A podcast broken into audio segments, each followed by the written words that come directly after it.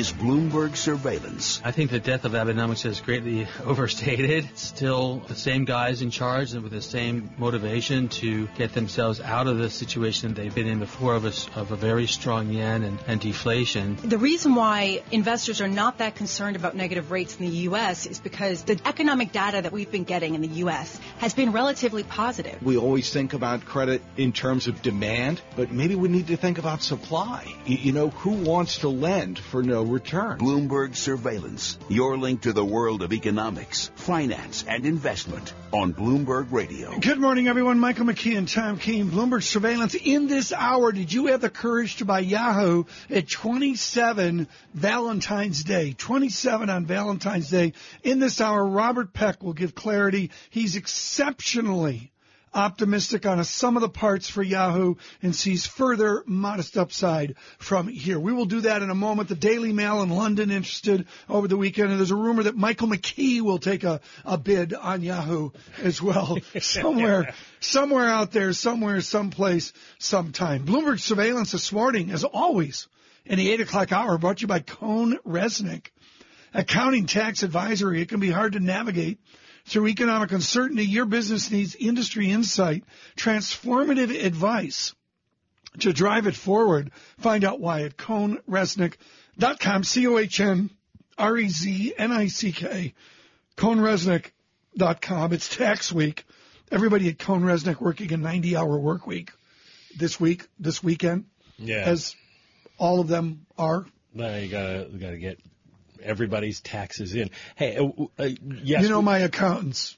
I'm sorry, Tom LLC.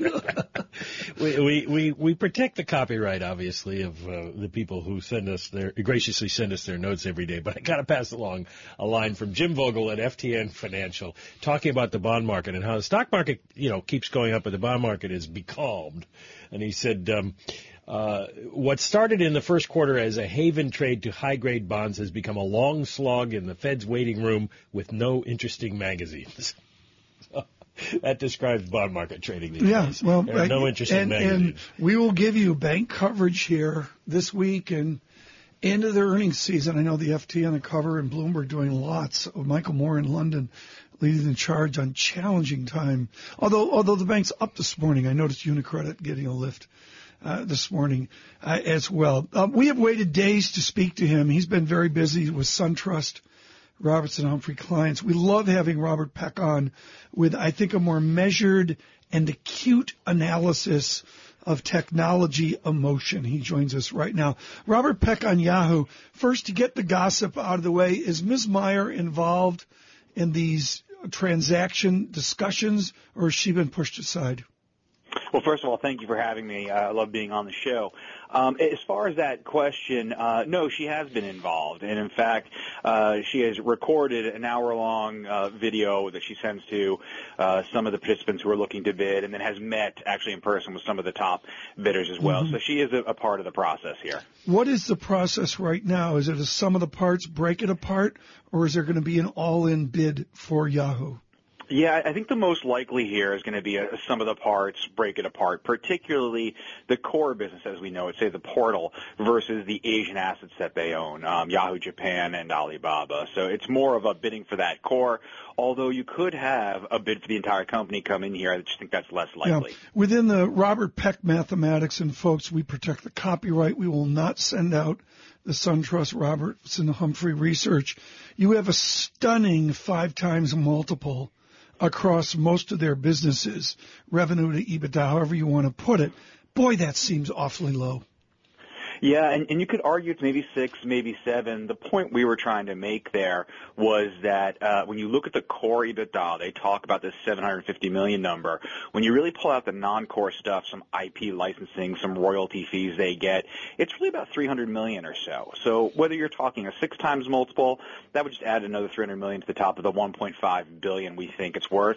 But the bigger picture number there is at six billion dollars. We think the core is worth around six billion dollars for an investor. What about uh, Yahoo Japan? Yeah, so Yahoo Japan you just do straight math on. That's worth about seven dollars a share or so, and all you do is just take their ownership in it and hit it with some sort of tax. We put about a twenty percent tax rate on it, and that comes out to about seven dollars a share. Overall, Well, I guess you got to try to figure the Alibaba shares. Um, and, and uh, are you uh, are you presuming that ends up as the third piece here? Correct. So sort of three big pieces, right? The core, their stake in Yahoo Japan, as well as in their stake in Alibaba. Well, overall, what do shareholders of Yahoo end up with when this is done? Do you think? Well, if they sell the core, as we think they will, you're left with really just your stakes in Yahoo Japan and Alibaba, and then it would make sense that those two stakes probably get sold in the second half of 016. The likely yeah. buyers would be someone like SoftBank and Alibaba. You have you have a stunning paragraph, uh, which on a Venn diagram or a Ballantine beer diagram is the overlay of Verizon and Yahoo labor. And your numbers, Robert, to be honest, I've never seen before where tons of employees exit, creating about $2 billion in value.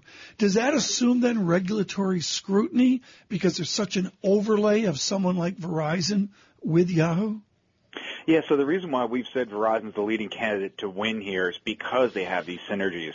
You know, number one, there's there's revenue synergies as far as scale, putting AOL and Yahoo Agreed. together. Yeah, I get that. Yeah third platform. But you know, they they obviously wouldn't need Yahoo Salesforce. They wouldn't need their G&A, their CFO, their HR, all that. So you do have this great overlap, which means Verizon can afford, therefore, to pay the most. As far as whether there'll be regulatory scrutiny, we think there will be, as or is with any large deal. But given that the Yahoo AOL combined would still be much smaller than something like a Facebook or a Google, we think it would pass. I presume that uh, among the people that wouldn't be needed when this is all done is Marissa Mayer. Yeah, particularly if Verizon wins, they already have Tim Armstrong there, um, so they probably wouldn't need Marissa. However, if a different player won, say uh, AT&T or Comcast, there could be a role there for current management. But with Verizon, we think it's unlikely. Okay, that's enough on Yahoo. We're going to have Robert Peck with us for the hour. Let's start in right now on many of the other uh, companies you follow. Uh, Robert, let's start with Amazon right now. It's an absolute juggernaut. I was struck the other day in our analysis of how small the relative retail pie Amazon still is. Do you agree with that? That they've got years and years and years of ability to take retail market share across America? They do, and the funny part is e-commerce as a percent of total commerce is still very small. You're, you're talking double digits, and there's large categories that are just getting penetrated, such as apparel, which have a lot of room to to grow. And particularly when you think about some of the international opportunity, they're just getting presence in India and some of the um, uh, non-European areas as well. So there's a long runway there for them. And then when you add together their cloud business, which is a behemoth and a leader in the space, they, they have a long run on uh, both those aspects. I want to phrase the question differently from what Tom said because uh, you get the same answers when you ask about their strengths all the time. Is there a weakness in Amazon right now that anyone should worry about?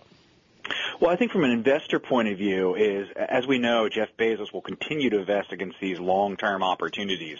So what you could have here is a weakness in the financials, meaning the, the margins, as they continue to invest against some of these bigger opportunities. You know, India is a very competitive market right now. It's a negative gross margin business over there right now, so that could weigh on financials. And the cloud business, you have Google and Microsoft coming after Amazon, so you could see more competitive pricing pressure there as well. Yeah, but are they? I mean, I understand they want to strategically strategically go after Amazon.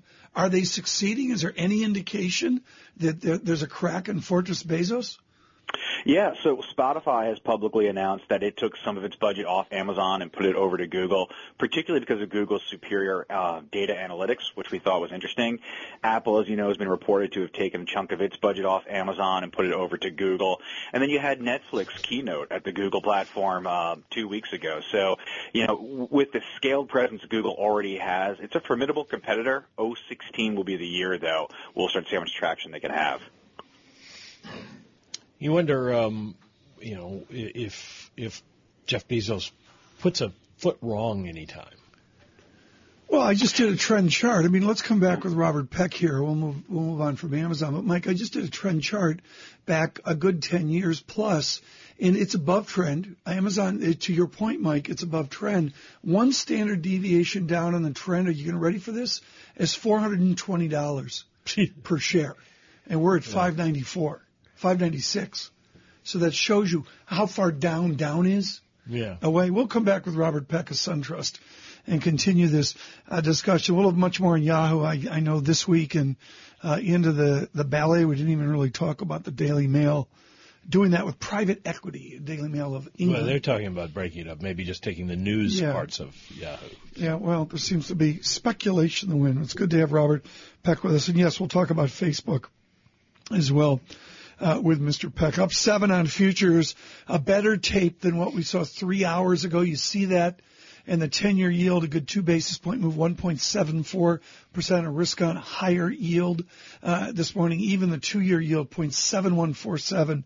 All the yields doing better off a really ugly Friday, 3 o'clock to 4 o'clock hour as well. The yen, 108.24. let's check in with Michael Barr and get the latest world and national headlines. Michael? Mike, Tom, thank you very much. 15 former American Bar Association presidents are urging Republicans to consider President Obama's choice to be on the Supreme Court. In a letter to Senate leaders, they argue that Chief Judge Merrick Garland is one of the most outstanding judges in the country. Republicans have refused to hold hearings on an Obama nominee.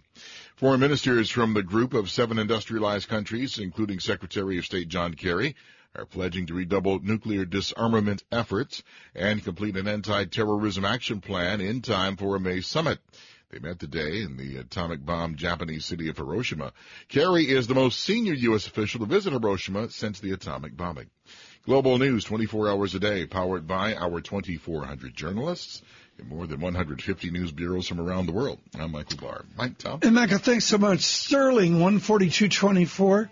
Stronger sterling. Euro Swissy shows stronger euro, 108.786. To five digits. That's the way we do it here. Euro Swissy to five decimal points. With Robert Peck of SunTrust, Bloomberg Surveillance. The news update brought to you by Bentley University's PreparedU project. Are millennials ready for the workplace? The PreparedU research study has answers that might surprise you. Visit bentley.edu slash prepared to download an infographic overview. Global business news 24 hours a day at Bloomberg.com, the Radio Plus mobile app, and on your radio. This is a Bloomberg Business Flash. And I'm Karen Moskow. U.S. stock index futures are rising this morning. Let's go to the first word breaking news desk for today's morning call. And here's Bill Maloney. Good morning, Bill. Good morning, Karen. That's right. U.S. stock futures are maintaining their early gains. Dow futures currently higher by 50 points. S&P futures gain 6 and Nasdaq futures rise by 17. The U.S. 10 yield at 1.74%. And European markets are rising, led by 1.7% gains in Italy. In deal news, Canadian Pacific ends efforts to merge with Rail Norfolk Southern. And in other news, National Oil preliminary Q1 revenue missed estimates, also cut its dividend to 5 cents a share. Hertz cut its forecast for revenue, and earnings season kicks off with Alcoa reporting after the bell tonight. Finally, some of your Wall Street upgrades and downgrades. Encana raised outperform at BMO. Valero cut to neutral at Credit Suisse. Potash cut to hold versus buy at HSBC. Cummins cut to neutral versus outperform at Macquarie. And finally, Noble Corp cut to hold versus buy at SocGen. Live from the first breaking news desk, I'm Bill Maloney. Karen? All right, thanks, Bill. And to hear live breaking news over your Bloomberg, type Squawk Go on your terminal. That's S-Q-U-A-W-K Go. And that's a Bloomberg Business Flash. Tom and Mike. Karen, uh, thanks so much. Good Monday morning, everyone. Bloomberg Surveillance brought to you by Invesco. Markets may be volatile, but Invesco's value managers are finding high conviction opportunities. Find out where at Invesco.com slash interactive. We've been talking Yahoo and Amazon with Robert Peck of SunTrust Robinson Humphrey and Michael McKee is aware that I had one, two. Mike, I had two Netflix accounts and I just dropped them both. Well, you may be ahead of the crowd. Uh, Netflix is raising its prices. Yeah, seven ninety nine a month now. In the next month or so, going up to nine ninety nine. Uh, according to UBS, UBS analysts surveyed some Netflix subscribers and found that forty one percent say they will uh, cancel, uh, but will they really? Uh, Robert Peck, uh, SunTrust covers Netflix uh, as part of his uh, internet research, and I'm wondering what your estimation of the impact on Netflix of the price increase is going to be. Is uh, Mr. Hastings taking a big gamble here? Yeah, so a couple things there. We just put a big piece out on this last week, and we think about 10% or so of the people will end up canceling. You have a good majority that will just trade down to the lower tier pricing they can have, and a lot of others that will just have it go through. The impact of it, though, to the company is while you will have an increase in churn, and investors are very much looking at that for 2Q, uh, the ARPU offset or the additional revenue you get actually protects the financials and is accretive. So it actually works out well for Netflix. The the the competitors to Netflix. I mean, you've got Amazon streaming now. To go back to the company we were just talking about, you got the Hulu uh, people out there. Um, we've uh, various efforts by various people to attract cord cutters. Even Apple TV, you get a wide selection of stuff. So, uh, does Netflix have a great future? Uh, wh- how do they remain competitive as they raise prices? Yeah, so one of the big drivers going forward here is international. They just rolled out across the globe. So all the Asian Pacific markets, all of Europe, Latin America, et cetera. So all that is going to provide a big growth engine for the company coming from a base of close to zero. So that's the big part of it. But what you also see here is consumers use these services complementary. So they will use Amazon, they will use Netflix, they'll use HBO Go. Uh, they don't necessarily just choose one over the other, uh, but what you are seeing is the impact on traditional cable bill, this cord cutting you were referring to, as consumers end up choosing more of the services and, and content they want. I, I look at it and and I look at sort of the, the, the frustration of the whole industry as a consumer moving and an investor for that matter moving so fast. Within the blur of April of 2016, Robert Peck, what's the single trend of media you're looking at? The the big shift you're seeing is consumption for what you want when you want it, and particularly in the younger demographics. They don't watch linear TV like our generations yep. did. So that's the, one of the biggest shifts, and therefore you're seeing the advertising dollars trying right. to follow those those eyeballs. Let me take another angle on that, which is somewhat the same, but but but I'll call it adjacent, which is we only have so much time in the day to watch this stuff. Are we watching more? Or are we substituting when we go do something new in media technology? Well, that's the interesting part about it is that you're able to watch more more efficiently instead of having to sit there through linear TV and watch all those commercials that we had to do growing up. The younger demographics are watching when they can, particularly even mobile. So whether you're standing on a line or on a train or what yeah. have you, that's where they're consuming I mean, a lot of the content. Mike, to the NHL Stanley Cup, I mean, this weekend, a couple of the games I had to watch on regular TV. Oh my god! And they ended up turning them off. There were too many commercials. I, I, just can't do it. And it's I, I, don't know where this is in three months, Michael McKee. You cover um, uh, 18 companies, is uh, by my count here, uh, Robert. And I'm just wondering because uh, we only have a minute left here. Um, of all those companies, who's the most interesting right now? We think Facebook's extremely interesting, and you're going to see a lot of news flow out this week from their F8 conference. But they've got another billion and a half people they reach every single month. They haven't even started monetizing with Messenger and WhatsApp. And when you think about the future of advertising and social experiences, Oculus or virtual reality, mm-hmm. augmented reality, right in the heart of it. How do you respond across? I'll let you pick the companies to the phrase from your institutional clients, yeah, I want to own it, but I need a pullback.